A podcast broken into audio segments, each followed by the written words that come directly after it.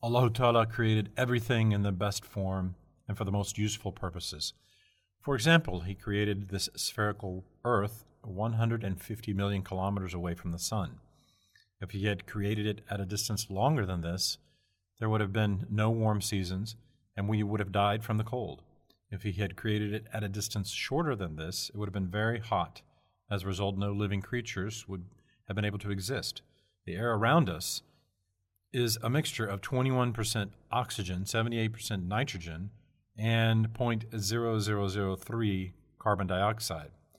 Oxygen comes into our cells, burns the food there so as to provide power and strength for us.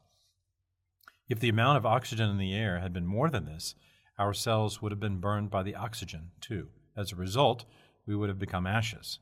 If its percentage had been less than 21, it would not have been adequate enough to burn the food in our cells, and there again would have been no living creatures. During rainy and thunderous days, oxygen mixes with nitrogen, and nitrogenous salts are formed in the sky. They fall to the earth with the rain. They feed the plants.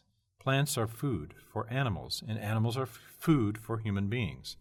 Therefore, it is understood that our sustenance is produced in the sky and rains down from there.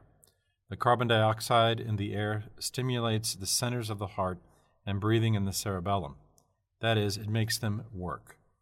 When the amount of carbon dioxide in the air becomes less, our hearts will stop, and we will not be able to breathe. On the other hand, if its percentage increases, we will choke. The amount of carbon dioxide in the air should never be changed. In order to keep it in the same consistency, He created the seas.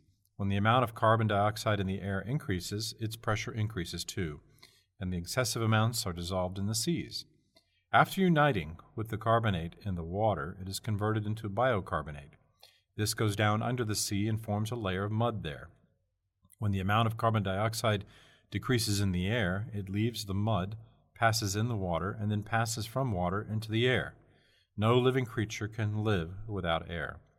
That's why air is given to every living creature everywhere free of charge without any effort and sent into their lungs. We cannot live without water either.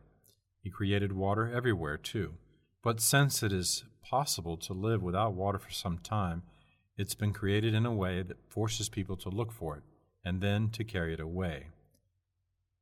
Fatabarakallahu Asunal Khaliqin, 14th ayat of Surah Al-Mu'mineen, quote, "There is no resemblance of those who say they create to the exaltedness of Allah Ta'ala," end quote.